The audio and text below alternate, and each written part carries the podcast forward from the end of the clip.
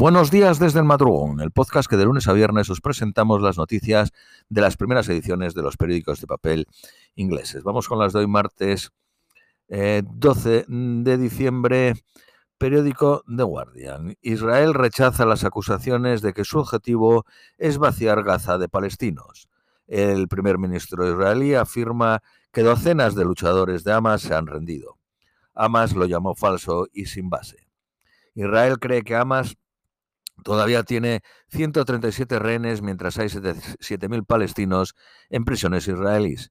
Se estima que ya hay más de 18.200 palestinos muertos y 104 soldados israelíes.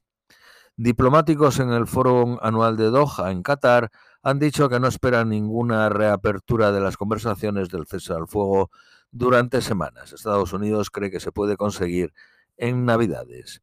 En Europa, Borrell, el jefe del alto representante de la Unión Europea, dijo que propondrían imponer sanciones a los colonos extremistas en el West Bank que cometan actos de violencia contra palestinos. Los líderes palestinos continúan insistiendo en que no discutirán cómo Gaza será administrado después de la guerra, diciendo que esa discusión depende del fin de la operación militar.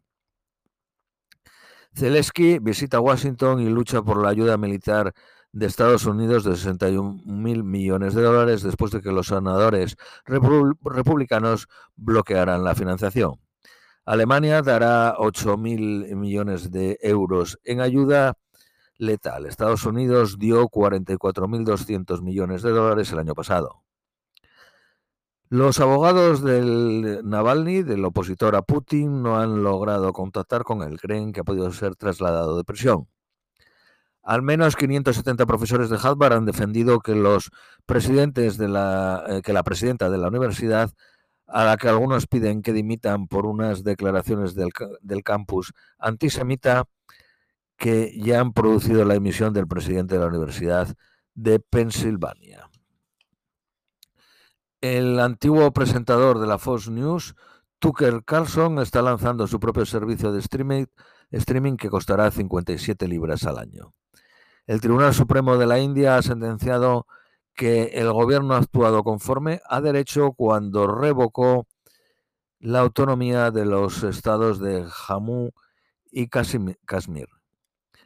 El Fondo Monetario Internacional advierte de que la economía global está a punto de una nueva guerra fría desde la acelerada fragmentación de la economía mundial en poderes regionales centrada en Estados y China, arriesgando a perderse trillones de dólares por el colapso del comercio entre el este y el oeste. Oferta de compra a la cadena Macy's norteamericana por 5.800 millones de dólares. El Parlamento polaco votó ayer a apoyar a la nominación de Donald Tusk como nuevo primer ministro. Un borrador de acuerdo para reducir la producción de combustibles fósiles condenado como débil e insuficiente. El primer ministro Sunak está envuelto en un lobby desesperado para persuadir a los parlamentarios conservadores para que apoyen su proyecto de ley de Ruanda. La película Barbie ha dominado las nominaciones de los Golden Globe.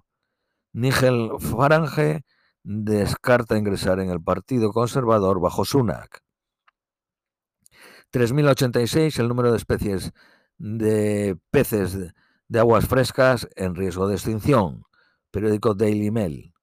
El alto tribunal ha ordenado al duque de Sussex, a Harry, a pagar 48.500 libras al editor del periódico Mail. Periódico Daily Telegraph. Los pescadores británicos podrían pescar 120.000 toneladas más de pescado si hubiesen permanecido en la Unión Europea. Oficiales israelíes enviaron maletas llenas de dinero provenientes de Qatar a Gaza durante años que fueron usadas para financiar el ala militar de Hamas. Cristina Fernández de Kirchner fue fotografiada haciendo una peineta al público en la proclamación de Milei como presidente de Argentina. Periódico de Independent. Los policías están buscando desesperadamente a una familia con un bebé que se cree que está durmiendo a la intemperie en estas temperaturas. La mansión para fiestas de Berlusconi en venta por 700 millones. un joven de 16 años arrestado por planear ataques a una sinagoga en Viena. Y las previsiones, por último, para hoy, máxima de 10, mínima de 8.